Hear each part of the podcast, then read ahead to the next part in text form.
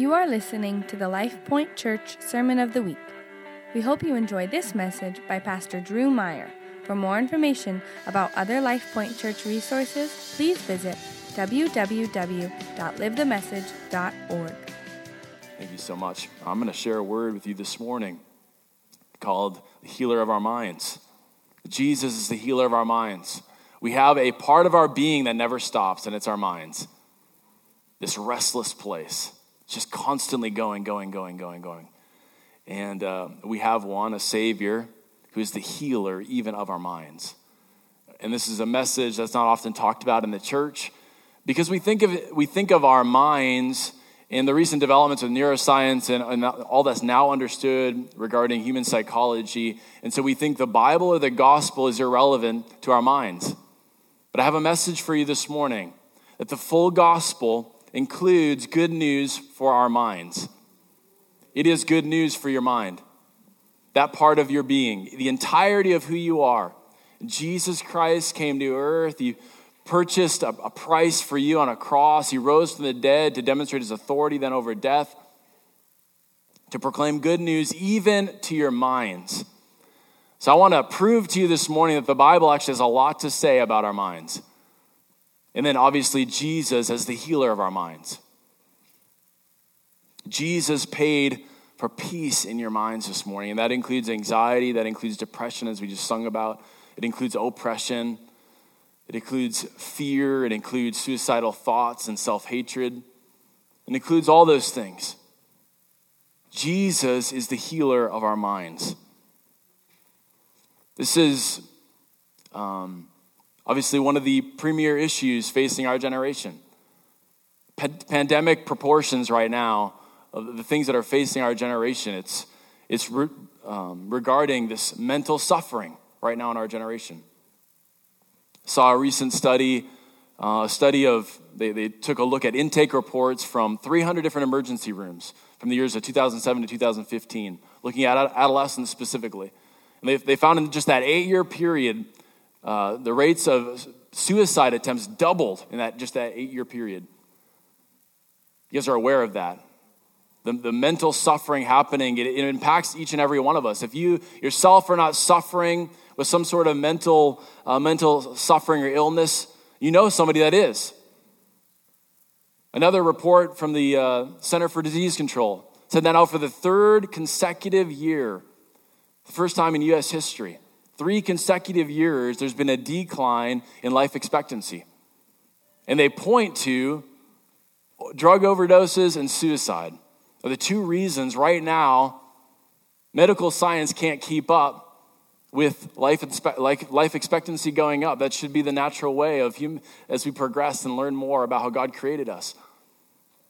Three years in a row, we are in the midst of a battle. We are in the midst of something severe but I want, I want to speak a message of hope that we have a message for that. Those things that are ailing this generation, we have a message. So I point you first to Matthew chapter 9 to, to demonstrate that Jesus is compassionately, um, his heart is breaking for this generation, his heart is compassionate towards you in suffering that you experience mentally. Matthew chapter 9, Jesus looked across the masses, the crowds, and he did not see nameless faces.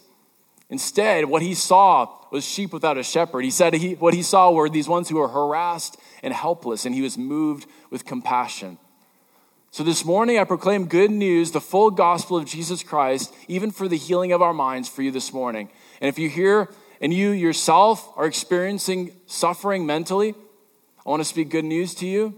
And I want you to see Jesus as that one who sees you as harassed and helpless. And he doesn't want you to stay there.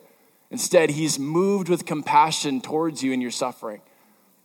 If you're here this morning and you're not experiencing mental suffering, I want your heart to be moved like Jesus.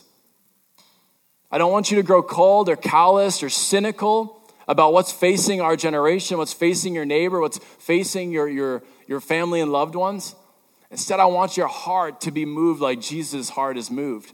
That he sees these ones as harassed and helpless, sheep without a shepherd, and his heart is moved. And we, we even talked about this last week how Jesus' response was after that in Matthew chapter 9 was to commission the church, to commission the disciples. That's always his response of compassion. So God is calling you to be a vessel of change in this generation, to bring good news. That's what he's in the business of doing is bringing good news to broken lives. I hung out th- this week with, with a longtime member of our church. And sad to say, I, had, I this was the first time I had heard his testimony at length. But I love hearing the testimonies of the saints of God. And here is one who encountered Christ decades ago, and yet he was moved to tears at his story, at his testimony of encountering Jesus for the first time. He grew up around church, he grew up around a religion, but right out of high school, what he turned to was the bottle, and he became a drunk, 18, 19 years old. That's how he medicated the pain of his life and the experiences, the, the holes that he knew he had in his soul. He turned to the bottle and he became a drunk. Ended up ruining his marriage until he stepped foot into this church 20 some years ago and felt like the, the, the pastor was speaking directly to his heart. You ever had that moment? Maybe that's you this morning. And it happened six weeks in a row. It was like the pastor was reading his mail. That's the Holy Spirit. It's the good news of Jesus Christ. It's fully relevant to your life. Praise God today, he's not a drunk. Because the gospel is relevant to addictions, depression, anxiety, oppression, fears, all of these things that ail us. The good news of Jesus Christ is relevant. So if you have your Bibles, open up to uh, Isaiah chapter 53.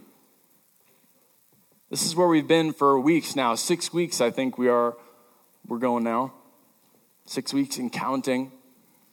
This is an inexhaustible passage describing the coming Messiah centuries before he steps foot on the planet. It's a beautiful articulation of this vision that Isaiah had of Jesus. And it points us to the atoning work of Jesus and says in verse 4 Surely he's borne our griefs, he's carried our sorrows. And we, we talked about in weeks prior how those literally can be translated because of other areas in the Old Testament. Those words, those Hebrew words are used, can literally be translated sickness and pain. But it obviously also encompasses our griefs and our sorrows. It, he has borne those things, our sickness and our pain. Yet we esteemed him stricken, smitten by God, and afflicted. He was pierced for our transgressions, he was crushed for our iniquities, and we praise God for the forgiveness of Jesus Christ that gives us a clean start. Upon him was the chastisement that brought us peace. And with his wounds we are healed, or by his stripes we are healed. All we like sheep have gone astray.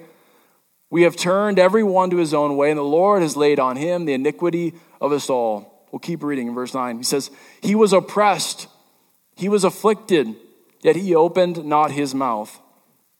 Like a lamb that is led to the slaughter, and like a sheep that's before its shears is silent, so he opened not his mouth.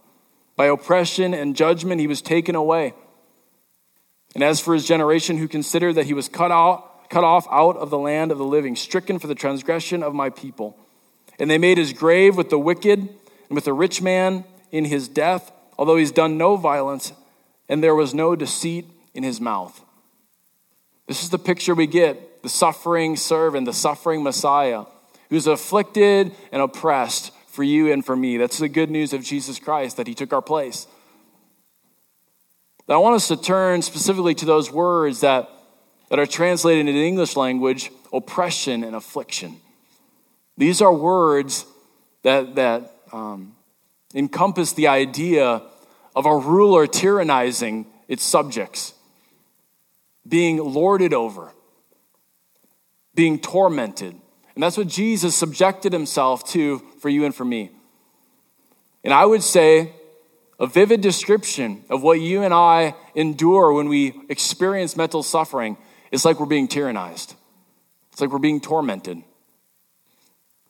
I don't see myself as, as a counselor, I'm a pastor, but as I live life in the trenches with people and people talk about their mental suffering, those are the words they oftentimes use to describe what they're experiencing. They feel like they're being tyrannized, like they're being tormented.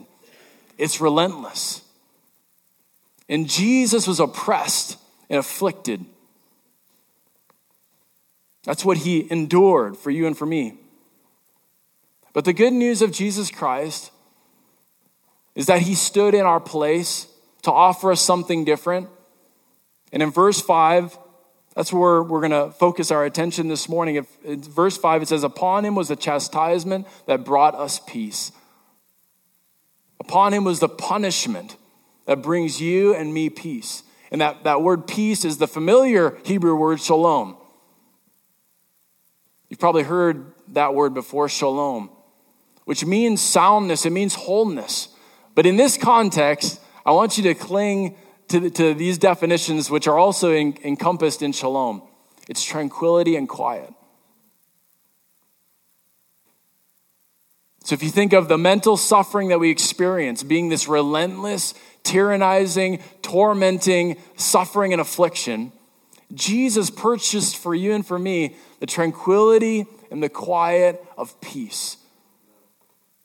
He purchased that for you. There is hope that can be found. And it was found upon him on the cross. And he demonstrated that he had the authority to purchase that for you by rising from the dead. There is peace from this affliction that you experience, that you walk through. There's peace for the tyrannizing, tormenting affliction that your neighbor faces. It's found in Jesus Christ. It's shalom. It's purchased for you. You know, we live in the 21st century, and so we think we've arrived at this, this place that now has usurped or uh, made the Bible irrelevant to our suffering. Like we've figured it out. Human psychology, neuroscience. And so we often disregard the Bible when it comes to mental suffering. We just leave that to the psychologists. But this morning, I want to make a, make a, a point to point you towards the Word of God as having a real, tangible, relevant authority in your life. I'll give you a number of examples about how the Bible is not um, ignorant or oblivious to this reality that we suffer from. I'll point you all the way back to the very beginning, to the first book that scholars uh, uh, say was written, which is the book of Job. Obviously, the book of Job is a story about a tremendous suffering that he, that he had to endure because of an attack from the enemy. Keep that, that part of the story clear. All those attacks on Job, yes, God allowed it, but it came from the enemy. Let's call it like it is. It's always from the enemy, that confusion, that destruction, that affliction. But we see in Job chapter 3 the state of desperation he finds himself in, which is very similar to the desperation we, we find ourselves in if we're, we're facing depression, self hate, suicidal thoughts. Job chapter 3 Let the day perish on which I was born, and the night that said, A man is conceived, let that day be darkness. May God above not seek it, nor light shine upon it. He had lost everything, and for him it was like, What's the point anymore? I want an end to this. Job faced those suicidal thoughts, and there's many other examples in the book of Job of that level of desperation. Jeremiah who's known as the weeping prophet, he experienced despair and depression. Jeremiah chapter 20, verses 14 and 15 says, Cursed be the day on which I was born. The day when my mother bore me, let it not be blessed. Cursed be the man who brought the news to my father. Son is born to you, making him very glad. That's the state Jeremiah found himself in complete desperation, suicidal thoughts. It's like, I don't even want to go on. Sounds very familiar to the statistics I quoted at the very beginning, the things that are facing this generation. The Bible talks about it, and obviously, a key figure that walked through severe seasons of desperation and or depression is King David. Hero of the faith. But you don't have to search too far in the Psalms to realize this, this man had, uh, he had to endure certain suffering mentally and emotionally.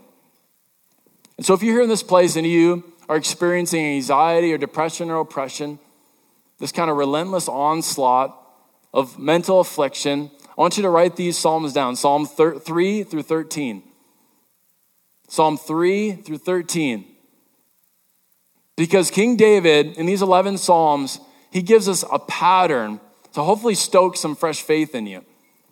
That there is hope in Jesus Christ and that doesn't mean just um, pretending it away, ignoring it, the suffering and the affliction that you're enduring. You don't just have to ignore it away. David is relentlessly honest and raw about what he is facing. So I'll just set up on the screen. You can, you can follow along with me. You can track with me the, um, the pattern that, that King David walks through time and time again. In Psalm chapter 4, he, sa- he says, Answer me when I call. Where are you, God? Are you there? Do you hear me? If you've been in those seasons of desperation, those are the types of prayers you want to pray. Maybe you don't pray them. Psalm chapter 5, he says something similar Give ear to my words, O Lord. Consider my groanings. He continues to get more and more honest. Be gracious to me, O Lord, for I am languishing. It's like, Lord, do you see me? I am desperate. I'm at, I'm at an end of myself. Psalm chapter 10. Why do you stand far away? Why do you hide yourself in times of trouble? Is that not how you feel? When you're being tyrannized and tormented by the enemy and these scripts that just replay in your mind. It's like, where are you, God? Do you see me? Why are you hiding yourself? Psalm 13 How long, O Lord, will you forget me forever? It's like he's answering his own question. How, how long, O Lord, will you forget me forever? He's honest. And so I encourage you in your prayers and in your battle with these, uh, this mental suffering, you don't have to you don't have to wish it away or ignore it away. You can be honest and raw with God. You can pray these types of prayer, but here's the caveat. You have to commit to not staying there. Because David never stayed there, and you can see this pattern then unfold here in these Psalms. Right at the beginning of every psalm, it's that in, in Psalm 3 through 13, it's this state of desperation. Where are you, God? Are you going to hide your, your face from me forever?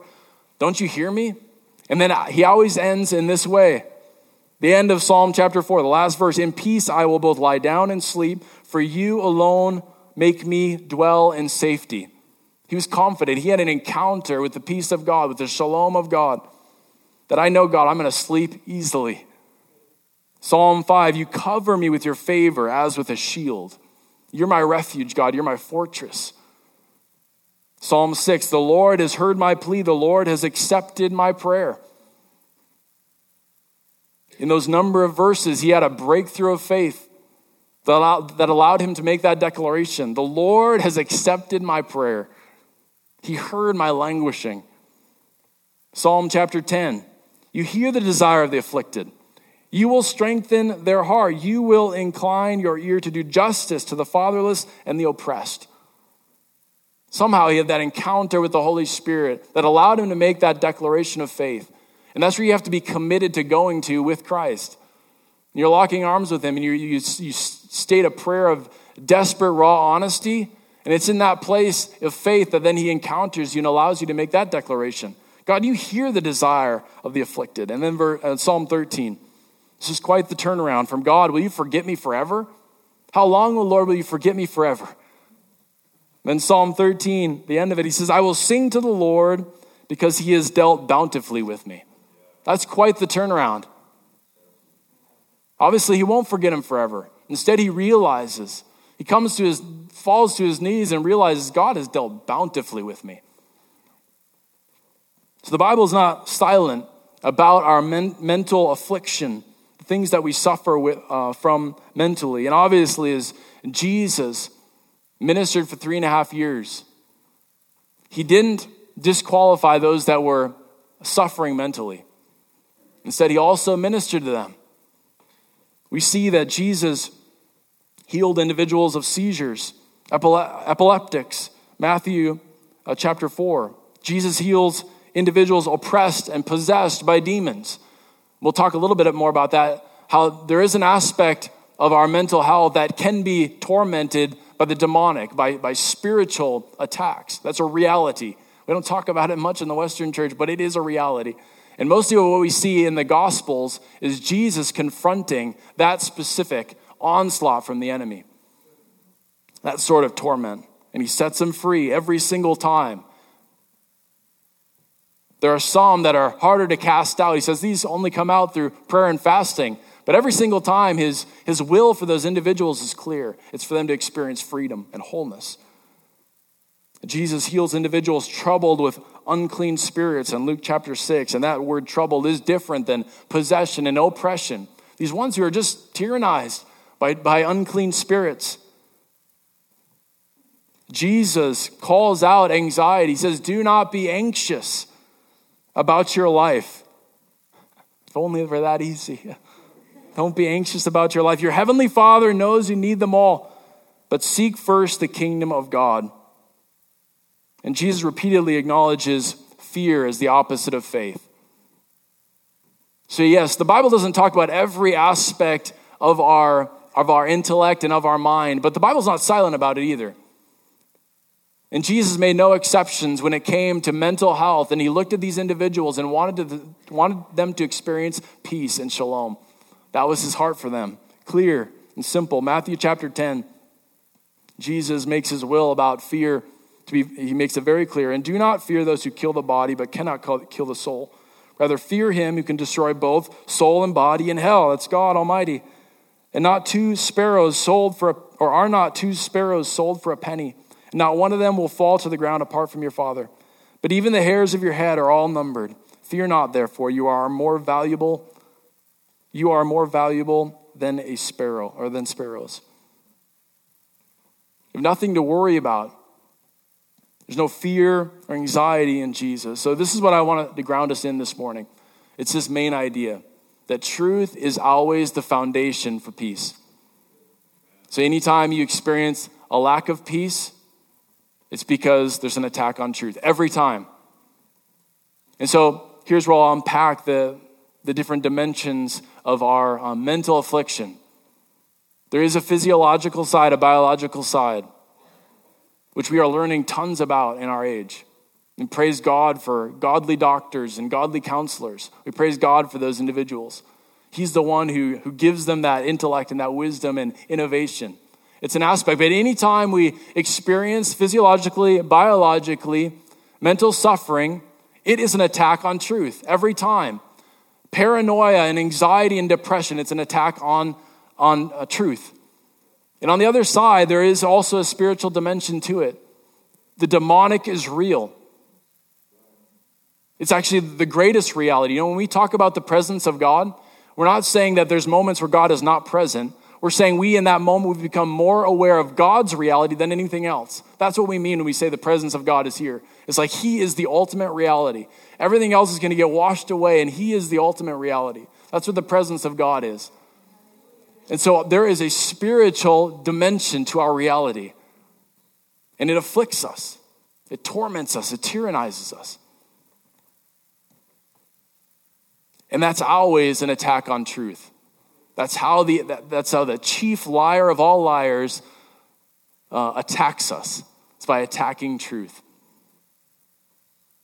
So if we want to experience peace, we have to immerse ourselves, ground ourselves, firmly establish ourselves on this foundation of truth. I'm not saying it's easy, I'm not trivializing it. I don't say we're going to talk about this one idea to say it's just the, the simple pill, you take it and everything's fixed and grand and wonderful. But this is a, this is a, um, a mindset that you can adopt for a lifetime. And this was actually uh, a truth that God imparted to my heart in a season of anxiety that I faced. We moved here to Iowa eight years ago, not knowing a soul, to help pioneer the Chi Alpha at Iowa State. And God moved in amazing ways. Many students came to know Christ, and Chi Alphas began sprouting up across the state. We went from zero Chi Alphas in Iowa to eight in just a matter of a few years. And God was moving. But after about four or five years, it just seemed like there was this attack that was relentless. There was issues rising up in the, in the, the team across the state, and it began to take a toll on me, honestly. And I began to experience anxiety. I'd never experienced anxiety. This tightness in my chest, that feeling like you're, you know, when your heart kind of skips a beat, like someone's frightening you. I had that throughout the day because these thoughts would come into my mind, and this anxiety would rise up in my chest and tighten my chest. It was horrible. I'd have sleepless nights, tossing and turning. It was that relentless anxiety that we hear so much about today. But I praise God for amazing friends and godly mentors that encouraged me to seek out Christian counseling. So I praise God for Christian counseling. You're not, you're not weak or spiritually inept if you go to a Christian counselor. I encourage you to seek out godly counsel. At the same time, I believe that God can even use medicine.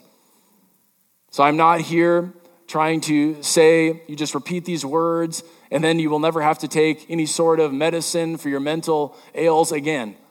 God can use that. They, like I talked about the very first week, the aim is healing. That's the aim. Is wholeness and heal, healing and soundness in Jesus Christ. So what you do what's necessary for you today and what's in front of you today. That's what you do today. I mean, there's grace for today. There's place for counseling, there's place for medicine. For myself, I didn't didn't need medicine, but for me Christian counseling was a huge blessing, a huge grace in my life. It was this counselor that began to give, give me tools to say it like it is and to, to uh, label this, these scripts that were going on in my head.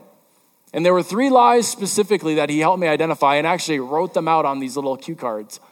It was, it was very empowering to, for me to see these lies written out on cue cards before me and to be like, obviously, those are lies. One lie that the enemy was just relentless with was this lie that I'm alone. See, there were things happening in the ministry that felt like everything was falling apart and people were getting carried away and taken away, other leaders across the state, and I felt all alone. Obviously, when that lies before me, I know it's not true. The second lie that he helped me identify is this lie that God is not good. Because I'm experiencing bad things, evil, and I'm, I'm suffering, that somehow God must not be good. That was the lie that I wrote out before me. The third lie was this that I was not cut out for ministry. I'm not cut out for this.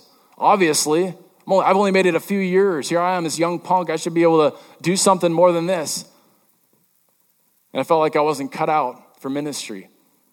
There's power in just labeling those lies for what they are and saying those are lies. There's power in that. But he helped me go beyond that as well and helped me begin to replace those lies with truth. And so I had these, these go to scripts that I've, if I could label this reality that I know I'm not alone. In fact, I'm surrounded with friends, my, my companion for life, my wife. I know I'm not alone. On top of that, I know I have the Holy Spirit living in me. Jesus gives me this promise that He'll never leave me, even to the end of the age. I have those promises. So I immerse myself in that truth. And it's in that place you experience shalom, you experience tranquility and quiet. It's all of a sudden the, the script of the enemy doesn't have that power over you anymore. That second lie that, that God is not good. I began to realize that I can say this situation is not good. This situation is not good, but that does not discredit God's goodness.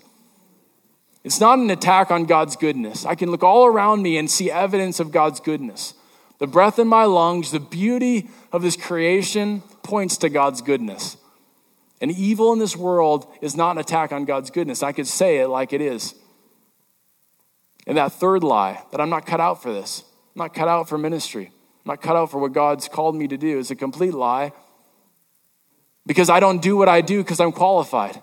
I do what I'm do, what I do what I'm do. Uh, can I speak? I do what I do out of obedience. God's called me to do something, so He's going to equip me to do it.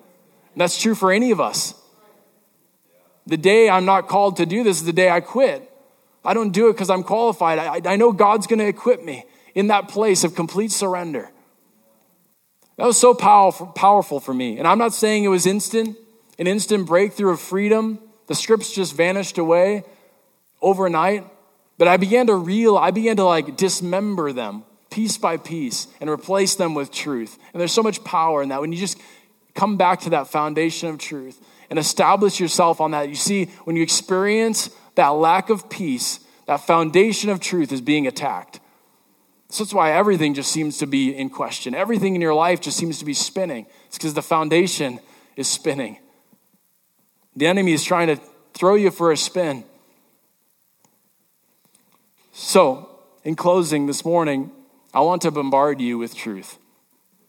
If truth is the antidote for our lack of peace, I want to bombard you with truth from Isaiah chapter 53. Isaiah 53, we see, and you can claim this over your life when you experience a lack of peace, when you experience anxiety, depression, oppression, addictions, any sort of mental suffering, you can claim these truths over your life. Verses 4 and 5 that my affliction and oppression was on Jesus. When you experience that mental affliction, that tyrannizing from the enemy, you're being mentally tormented, you can declare this. This was on Jesus. This is what he bore. He bore it upon him on, on himself on the cross. This was on Jesus. In theological terms, we call this the substitutionary atonement. He stood in your place. So the things that you're experiencing, the things you're suffering from, you can say, oh, yeah, he stood in my place. He took this upon himself. And you can say that every time. Every time. I'm not saying it's all going to go away instantly. Every time you say that. My affliction, my oppression, my depression, my anxiety, my addictions, my self hatred, my suicidal thoughts, it's on Jesus. It's on Him on the cross. Every time. Tomorrow morning, when those thoughts flood into your mind, you can say, This is on Him. It's on Him on the cross. He's being tyrannized for you. Second truth is this as I bombard you with truth to help rebuild your foundation, peace was purchased for you. He didn't just take it upon himself and then leave you empty.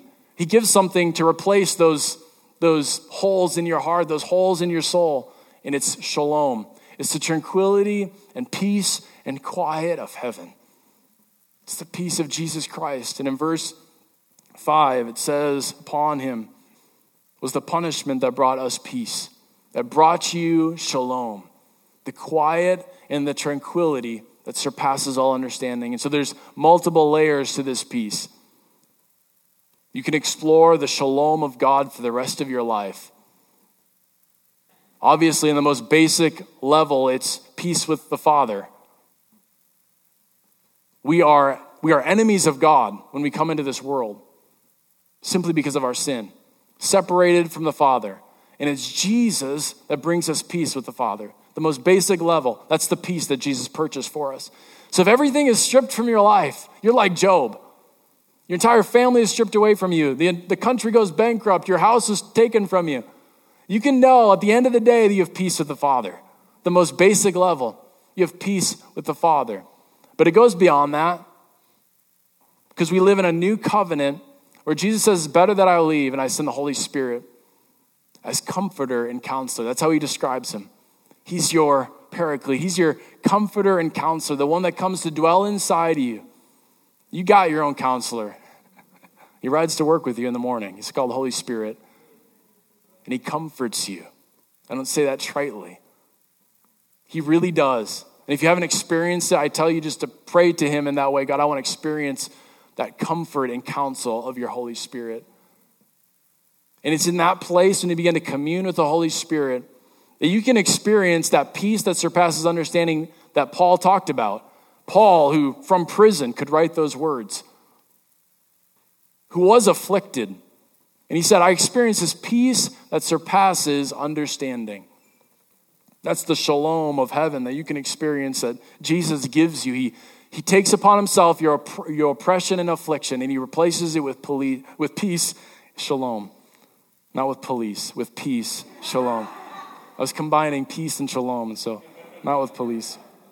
Although, yeah, peace officers, they are awesome too. So, um, Third is this that Jesus is familiar with my suffering. There's a, a common lie that I hear as I hang out with people that are suffering mentally, and they, they think that what they're experiencing is off the charts unique, and Jesus cannot relate to what they're experiencing. But you have a high priest who's experienced every temptation that you've experienced, but yet was without sin. That's why he makes, that's why he really is our great high priest. He's been there. Yet he is perfect and he's, he's holy. So Jesus is familiar with your suffering. And his heart truly is compassionate towards our suffering. We see that in the Gospels. Jesus was not cold towards those that suffered, Instead, he was moved with compassion time and time again. Honestly, there's a whole message I wish I could preach on the compassion that we see in Jesus. We just don't have time in this series to unpack it. But, but in the Gospels, time and time again, we see Jesus' healing ministry where he's moved with compassion. So you can know that. He is familiar with your suffering. If everyone would just stand in this place, I'm going to ask the worship team to come. My hope at the end was just to bombard you with truth, because that's what you need to re- begin rebuilding the foundation for peace in your life. Are you tracking with me this morning? Awesome. This is how I want us to end. There's a prayer in Colossians chapter 3 that I want to pray over us as a church, which speaks to this main idea that truth is always the foundation for peace. And I want us to, to read this as a prayer over our lives. And I want us to, to sing this song. This is a song that Pastor Tony wrote, the song we sang at the end of worship. And it, it gives us an opportunity to make that declaration of faith in the truth of Jesus Christ. That He really does replace our affliction and our oppression with peace. Every single time, every single day, we have a choice to walk in that, to receive that tranquility and quiet of shalom, peace. But Colossians chapter 3, this is what Paul prayed over the believers in Colossae. He said, And let the peace of Christ rule in your hearts to which indeed you are called in one body, and be thankful. And gratitude and clinging to truth are so, they're so one and the same. When we foster a spirit of gratitude, what we're doing is declaring truth. Let the word of Christ dwell richly in you. You're rebuilding the foundation for peace by allowing the word of God to wash over you daily. It's not a pill you take just to read one verse or to hang a magnet on your refrigerator. You begin to immerse yourself daily allowing the Word of God to dwell richly in you, teaching and admonishing one another in all wisdom, singing psalms and hymns and spiritual songs with thankfulness in your hearts to God. So, this it's all the multifaceted ways in which we can immerse ourselves in the Word of God and the truth of Jesus Christ. It's in community, singing songs. But encourage you, it's hard for you to stay in that spirit of depression and oppression if you start singing a song. You don't have to be a great singer. All David's songs were psalm, I mean, all the psalms were songs. Just bring yourself into that place of singing a song to God. And whatever you do in word or deed, do everything in the name of the Lord Jesus, giving thanks to God the Father through him. So I declare before you this morning that there's a new ruler in your house. And it's the peace of God. Let the peace of God rule in you richly. You're no longer tyrannized by the enemy. He's no longer ruler. He has no more authority over your life. You're no longer subject to him in that way. You have a new ruler. It's the peace of Jesus Christ, the Prince of Peace. Let me pray over you, and I want us to respond to Jesus Christ. We're going to just bow their heads, close their eyes. Lord, I sense in this place the relevance of this message. There are so many here that, Lord, are walking through seasons of anxiety, loneliness, depression, self hatred, suicidal thoughts, phobias. And this morning, you're making a declaration to them that you see them. You see them in their suffering, you see them in their affliction. And you're speaking to them, you're whispering to their hearts that you took their place on the cross for their affliction, for their oppression. You want to replace it with peace. That's who you are. Just respond to Jesus right now in your own way.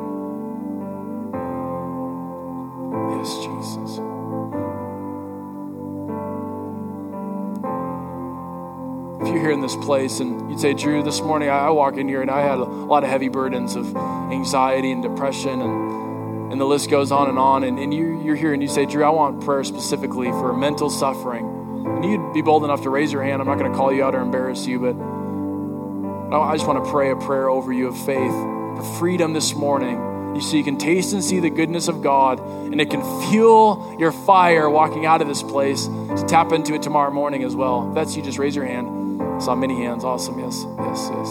Awesome. Yes, Lord, in faith, I declare of these individuals with raised hands, I declare freedom in the goodness of Jesus Christ. That even right now they'd feel the peace, the shalom of God washing over them. Of finally, that relentless onslaught of the enemy be quieted in the presence of Jesus Christ.